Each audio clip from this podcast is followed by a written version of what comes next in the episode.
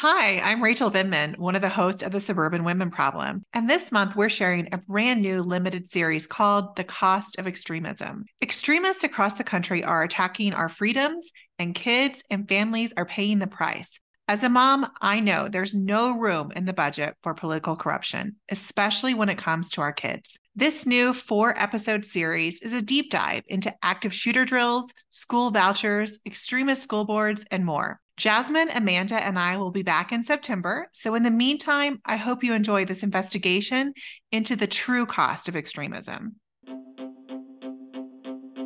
Extremists across the country are attacking our freedoms, and kids and families are paying the price. This is the cost of extremism.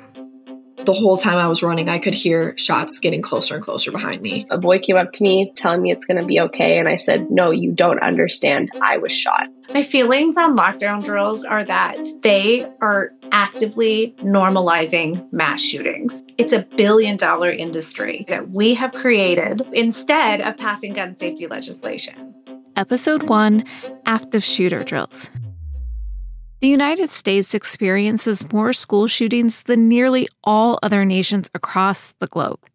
We drop our kids off at school and wonder if we're going to see them at the end of the day, or if we're going to get that dreaded phone call that changes our lives forever. The phone call that will make us just another number and the statistics that our politicians ignore. And our kids? They go to school waiting for the day that they become a target. My entire senior year, everybody was kind of like prepared for something to happen. Everybody just felt like there was some sort of like evil. Madeline Johnson was in her senior year at Oxford High School when what felt like a normal day came to a crashing halt. She started the morning by driving her little brother to school, fighting over something she would later forget. But only hours later, Maddie would lose her best friend at the hands of a school shooter. It was a normal day. Madison and I had three classes together that day. We were walking out of our A P stats class, which we had together. And then I remember I was going to walk her to her next class. You know, we walked all the way down what we call the two hundred hallway. And I realized at some point that I was probably going to be late and that I should turn back around. So I said goodbye to her. And the last, I guess, picture in my head that I ever have of her is her waving goodbye as I turned to start walking the other way. Right as I turned, before I could even take a step, I heard the gunshots, which I didn't really think were gunshots at the time. The few people that were still in the hallway just kind of had this moment where everybody froze and looked around at each other, like, you know, as if to say, like, is this real? Is this really happening?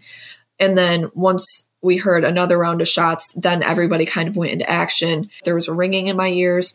I could barely see. My vision was blurred. My hearing kind of went out. It almost sounded like I was underwater and people were talking above the water. I couldn't do anything but run. I ran all the way down where we had come from, out a set of doors.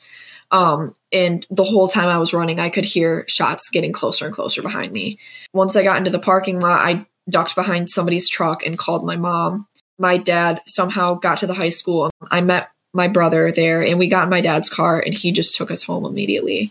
I remember for a while I was just sitting there and texting all my friends and checking on them, and everybody was responding except Madison, every single person. It never occurred to me in those first few hours that she could be dead. One of my close friends that I'm actually really close with now texted me and told me that she was dead, and I didn't believe her. I told her, like, no, that's wrong. I didn't shed a tear at first because I just, I didn't believe her.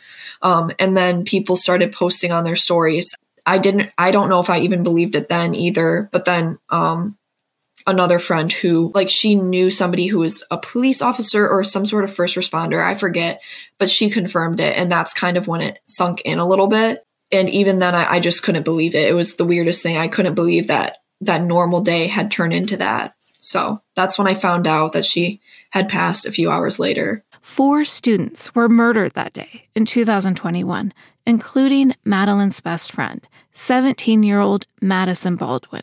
I met her on the first day of my senior year. She was a transfer student, and we just clicked immediately, and we had a lot in common, and we just became very close very quick. She was, like, probably the kindest person I've ever met.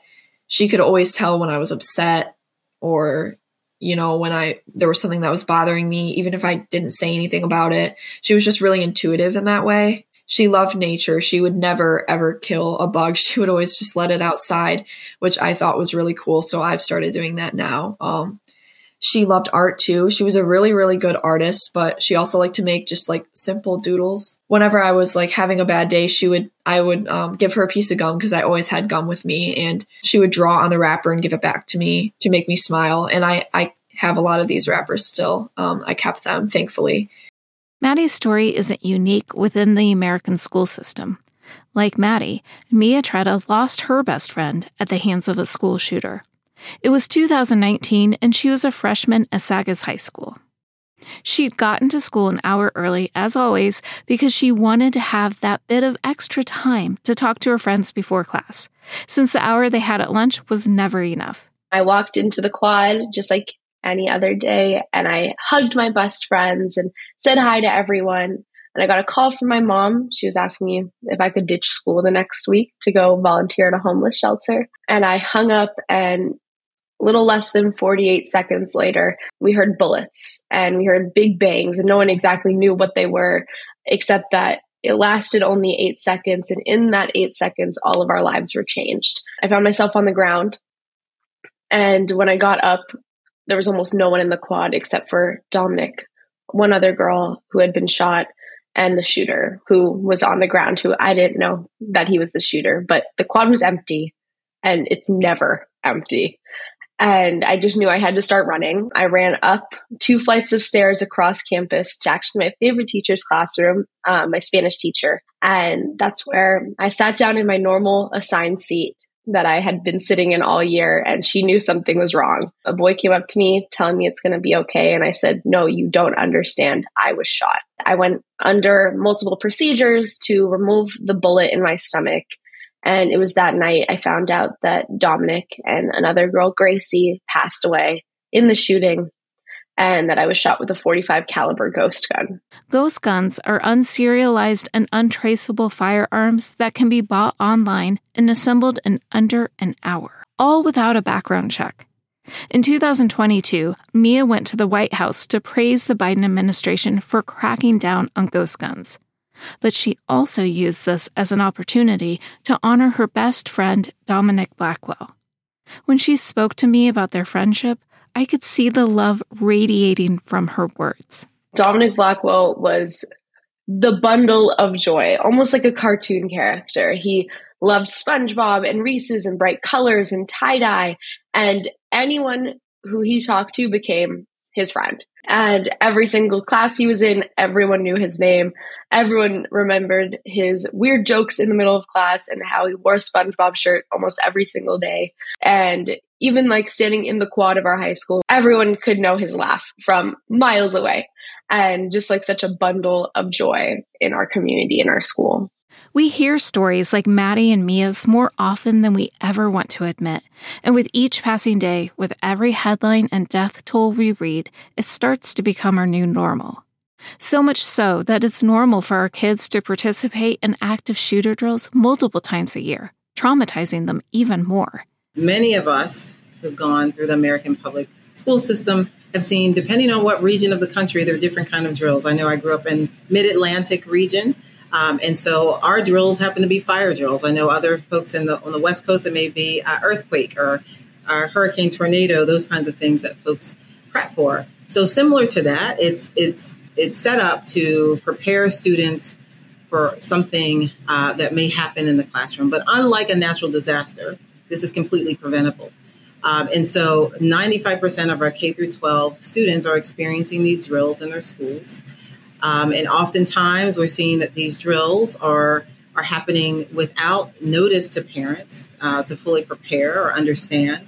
Um, and they are something that, you know, again, we like to, to focus on how do we prevent these tragedies from happening in the first place, instead of relying on, um, you know, keeping us safe by having our children almost rehearsing a tragedy that could strike, uh, which, as you can imagine, is super traumatizing to our children.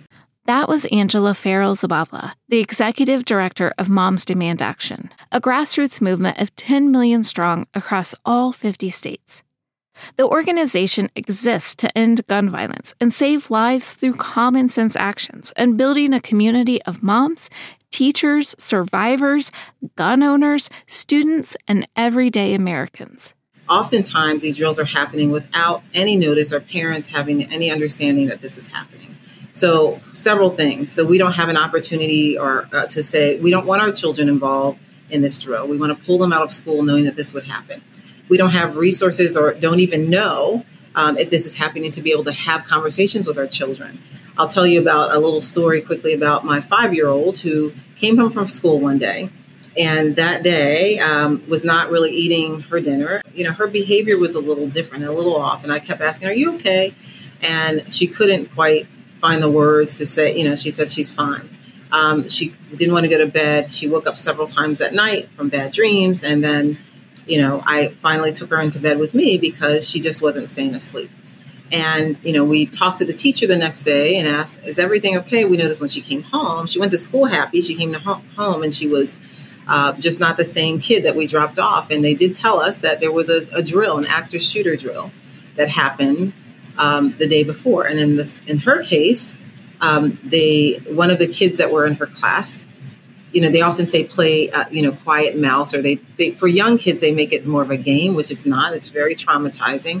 And one of the kids was not being quiet. And so she was afraid that the bad person was going to come. And when you think about a five-year-old, they don't necessarily understand what is real, what's a drill, and what is really happening. And is that following them home? They don't know. So if you don't have notice, if they're not giving parents resources to be able to talk about this, if they're not trauma informed, frankly, um, then all of this uh, really does harm our children. I think about the fact that some of these drills in many places that are not, again, trauma informed, they're so, it's like a simulation. So you might hear something that sounds like gunfire. You might see uh, the, the doorknobs jiggling and things like that that will really traumatize children. During most drills, students and school staff are required to remain on lockdown in a designated area, usually in their classroom, where they go through specific emergency procedures such as staying quiet, turning off the lights, and locking the doors. In other instances, stronger actions are taken. The Alice Training Institute is the largest for-profit private provider of active shooting training in the United States, an acronym for ALERT, Lockdown, Inform, Counter, and Evacuate. Alice Training operates with a train-the-trainer model. Anyone can get certified after two days of training and online testing. Because of this, oversight is limited on a school-by-school basis, since instructors are able to mix in their own unfounded techniques and ideas. As of twenty twenty-three, they claim to have trained over eighteen million individuals and five thousand five hundred school districts. Alice is known for its more hands-on approach to drills, insisting that a more quote-unquote passive response will increase your chance of dying.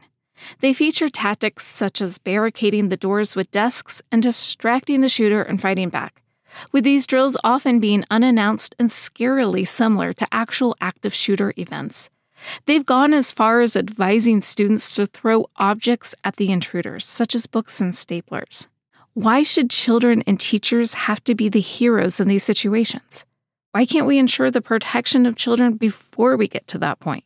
That is not something that we are, our teachers have signed up for. They did not sign up for boot camp. They signed up to be educators. So um, I do not think that they have our children in mind when they are not doing the very common sense things that would actually make a difference and save lives.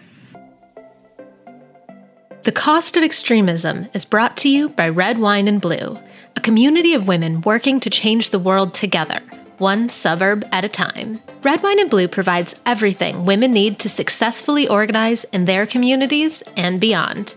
Want to save democracy and have fun along the way? Join us at redwine dot blue. Because there is no national standard for active shooter drill training companies to follow, we end with situations like what happened at an Indiana elementary school in two thousand nineteen. The school made headlines after multiple teachers who were receiving ALERT training were shot with airsoft guns during a drill conducted by a local sheriff's office. The two were told to kneel down against a classroom wall before they were shot without warning with plastic pellets, leaving them with welts and bruises. On other occasions, fake blood and simulated gunfire have been used to make it more realistic for the participants, along with showing actual footage and images from previous school shootings. It comes at a cost, too. A two thousand eighteen contract for the Alice Hill Union School District in California shows that three years of Alice training services cost them thirty-two thousand dollars, which included online training and a two-day train-the-trainer program. Add in the bulletproof whiteboard, transparent backpacks, and facial recognition software, and what do you get? A school safety industry worth billions of dollars. There is no data that shows that they prevent Um, school shootings. What we do know is that it does feed into this um, seven billion dollars industry um, that is really stoking the fear of communities, parents, teachers, educators, um, which means that they're taking schools and turning them into fortresses, which are supposed to be safe places for our children. And again, when you're walking through layers of equipment, there's guards, there's they're even selling like bulletproof backpacks. This is what they're focusing on, or worrying about reinforced doors. We're worrying about doors, folks. We're worrying about doors, but we're not looking at the fact that we can actually prevent these tragedies from happening. We know that one of the leading causes, or, or one of the ways that we are seeing these play out in schools, is based on unsecured firearms in the home.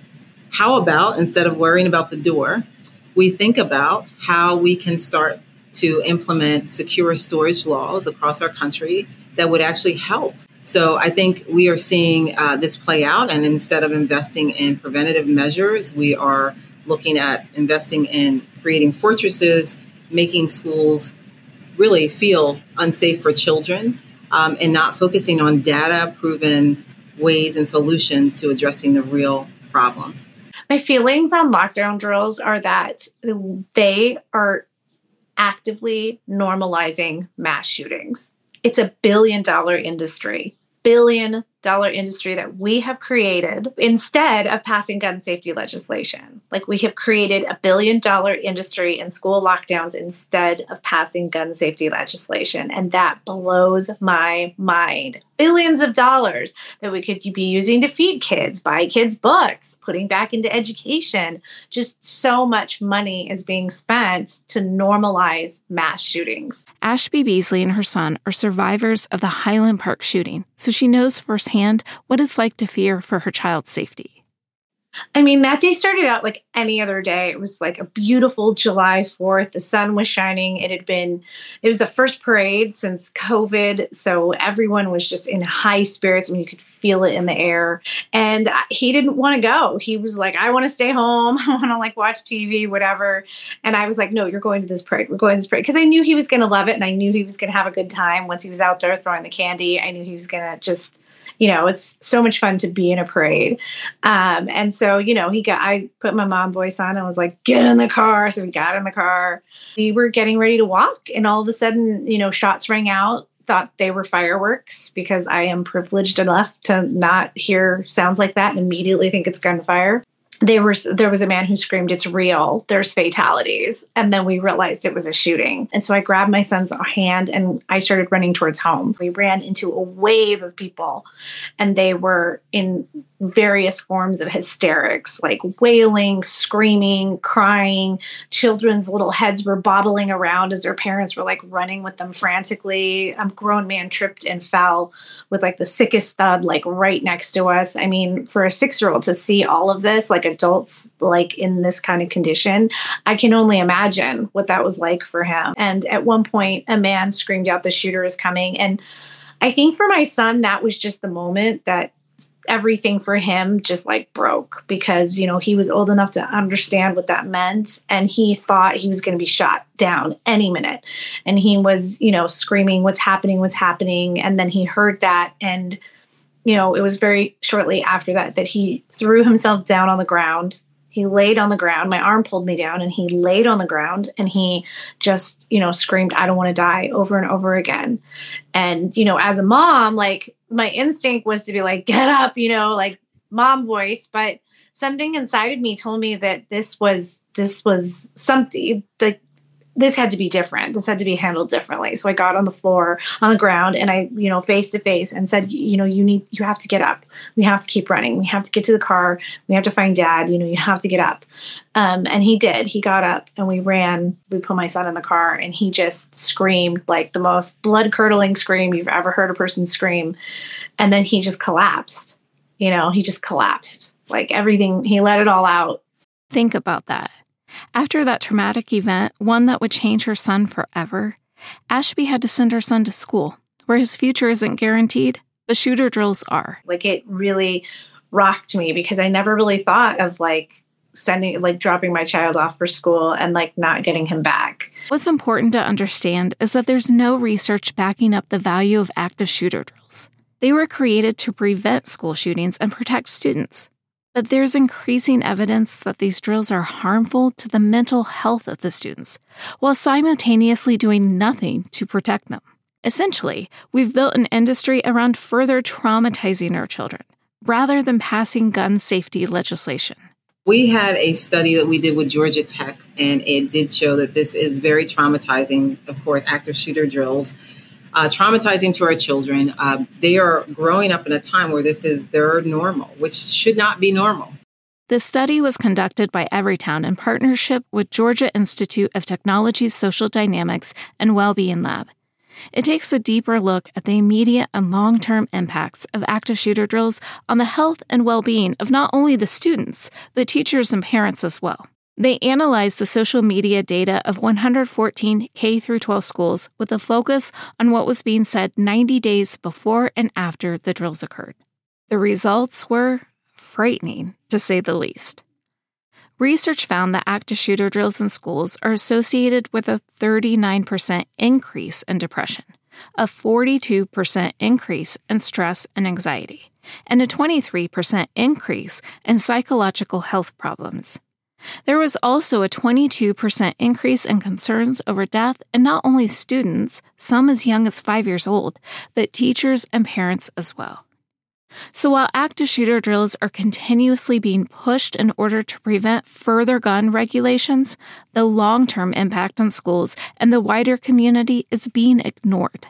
We implemented a program called ALICE in our school. That's when it became more clear that, you know, this was something that was a possibility. And that's when it became more scary too. We would go over the ALICE training and what to do. And they would give us different scenarios like, oh, like the shooter is across the entire building. Like, what do you do? And they would make us like plan out these scenarios in our head so that we could take the situation, evaluate it, and then decide what the best option was. So that's, that was kind of scary too, because, you know, it was like they were putting all these ideas in our heads. And, you know, then I did start to think about it. I was like, oh, well, what if this, this, and this happened? What would I do at that point? You know? And so I did think about it a lot. My friends and I thought about it a lot, but I don't think we ever truly thought that something like that would happen. And if we did, I don't think we understood the effect it would have on our lives. For me personally, and obviously I can only personally speak about myself, I don't think they necessarily did cause anxiety for me before the shooting. But now that the shooting has happened, it definitely has. Um, I've talked to all of my admins and administrators saying that I need this notice beforehand. And that's what I'm going to continue to ask for because it's such a reminder of what happened to me. I think what's a lot worse of a feeling is knowing that your lawmakers are not doing anything about gun violence, and that's why you have to have these drills. The lawmakers put these drills in place because they know the policy stuff is not working. They know that until they ban assault weapons, until they make stricter background tra- checks and red flag laws and make sure that people can't be open carrying anywhere they want, this is going to keep happening. Shootings are going to keep happening. People are going to keep dying, and you're going to need those drills. So I think that's the sadder reality, is that the lawmakers aren't doing their jobs, and we have to see it happening and get reminded when we have those drills. And where does this leave our kids? We're forcing students who have already gone through hell to fight for themselves because nothing is being done to protect them. I knew I wanted to honor myself and honor Dominic in a bigger way. Since that day, when Mia was shot and lost her best friend, she has gone on to partner with organizations and make her voice heard, speaking out about gun violence and ghost guns. We got ghost guns passed at different local levels and then state levels, and then obviously at the federal level when I spoke and introduced President Biden at the federal ghost gun regulation. For Maddie, her activism was also a form of healing. I didn't really love the idea of activism at first because everything... for those few months after, I felt like everything was about me and what I had lost. I, it wasn't that I was trying to be selfish. I just felt like that I, I was one of the only people in the world that had experienced something like that, which wasn't true at all. And I just kind of felt like, why would I get involved in something if I can't have her back? And, you know, what, like, what is this going to solve? Because she's never going to come back. But then I started to get involved a little bit, and I realized that it was a little bit healing for me because it kind of felt like if I couldn't have her back, avenging her was the next best thing. Maddie has since become vice president of the student-led organization No Future Without Today, which pushes for safe storage laws, universal background checks, and extreme risk protection.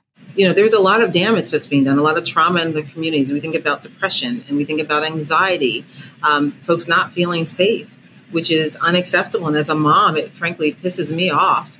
Uh, to understand that my children could be in a situation where they are constantly re-traumatized over and over again when there are simple solutions that we could implement that would really help. Um, so I hear that time and time again across the country, and working closely with our Student Demand Action leaders that are fed up. But the good news is that those leaders, and when you see people uh, like our young students that have gone from elementary all the way through college, having to go through drills, or have lost someone because of uh, the daily gun violence in their community, or have themselves been on lockdown or experienced um, a school shooting, um, what you do is you are creating more activists, more organizers, more advocates that are going to push back and say this is absolutely unacceptable. These are the students that are most impacted by gun violence, and they know that active shooter drills aren't the answer. They're fighting for more than just putting Band-Aids on issues that go deeper than our politicians want to admit. If we want to find solutions, we have to look towards the people that are tirelessly fighting in honor of the people they've lost from gun violence. What do survivors want? Students want change. We want to see lawmakers in Congress, in the Senate, in their local state government making change. They want to see them banning assault weapons. They want to see them putting taxes on ammunition. They want to see that gun owners need to carry insurance. They want to see that you can't just walk into a Walmart with a firearm. That is what students want. People are scared to go to school because of these firearms, and that's not fair. It's not fair that we have to deal with it and can't do anything about it. So many of these kids... when I was shot, I couldn't vote. I couldn't do any of these bigger change moments. So if you can, you need to use that power. Use the power to vote. Use the power to talk to one another. Tell them my story. Tell them other people's stories. Tell them about how you are scared to send your grandchild, your daughter, to school because of these firearms. I don't know why some of these politicians think that they're untouchable, but it's... they are not immune. Nobody is immune. Gun violence can affect anybody. It doesn't matter who you are or what you do or what you stand for. It's a possibility. It might happen to you. And that should make people angrier than it does. So I want every adult in this country to imagine what it would be like to live without their child. You know, imagine what it's like for these parents who have lost children. You know, step up and fight because children are worth it. Lives are worth it.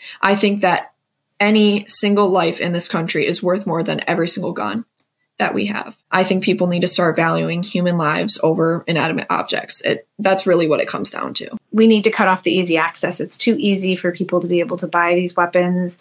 They can buy them without a background check. And they we see them consistently being used in mass shootings because they are weapons of war that were designed to kill as many people as possible. That's sort of been my mission since that since the shooting, is just to make sure that we are cutting off the access of these weapons to people who will use them to hunt civilians, hunt, you know, people. And, you know, we shouldn't be afraid to go to the supermarket or go send our kids to school. And, um, you know, I think this is logical. It's reasonable. We did it before. We banned assault weapons before. So that's pretty much how I've been coping, is by fighting and just being, you know, relentless at, you know, showing up and saying, this needs to happen. We need change. We need change now. We should not have our children prepared to put tourniquets on each other because of a, an active shooter. What we should do is make sure that we have strong, secure storage laws, that we are um, reinstating an assault weapons ban, that we are not allowing um, these weapons of war on our streets, and we're not having young people access to these firearms. Gun violence is everywhere. It permeates every corner of society, and it affects every single one of us. And just because it hasn't affected you yet, it's just a matter of time until it does, till it affects someone you love, till it's your child, till it's your husband, till it's you. But like, gun violence is, it's, it's everywhere. It's everywhere. And, you know, there is just, it, it's going to take all of us. And at some point, there will be a turning point in this country that I know is coming, and I don't think it's far away, where, you know, right now, fifty percent of Americans have experienced gun violence or know someone who has experienced gun violence. And it's only a matter of time until that's going to be one hundred percent. Let's not let extremists decide that turning point for us. We need to be proactive in this fight. So what can we do? A good place to start is by supporting organizations like Red Wine and Blue, where you can find the tools and resources to learn how to fight against extremism in your own community. With these simple actions, we can get closer to the safe future that we deserve. On the next episode of The Cost of Extremism. As soon as you switch to a system where the schools do the choosing, and that's really what school choice is. Discrimination is built into that. We're building systems based on instability, which actually doesn't make sense if your goal is to educate children. It's just fewer dollars going into our schools, which are already struggling. The Cost of Extremism is hosted and narrated by Jill Johnson, produced by Abigail Martin and Ashley Hufford, and written and edited by Abigail Martin.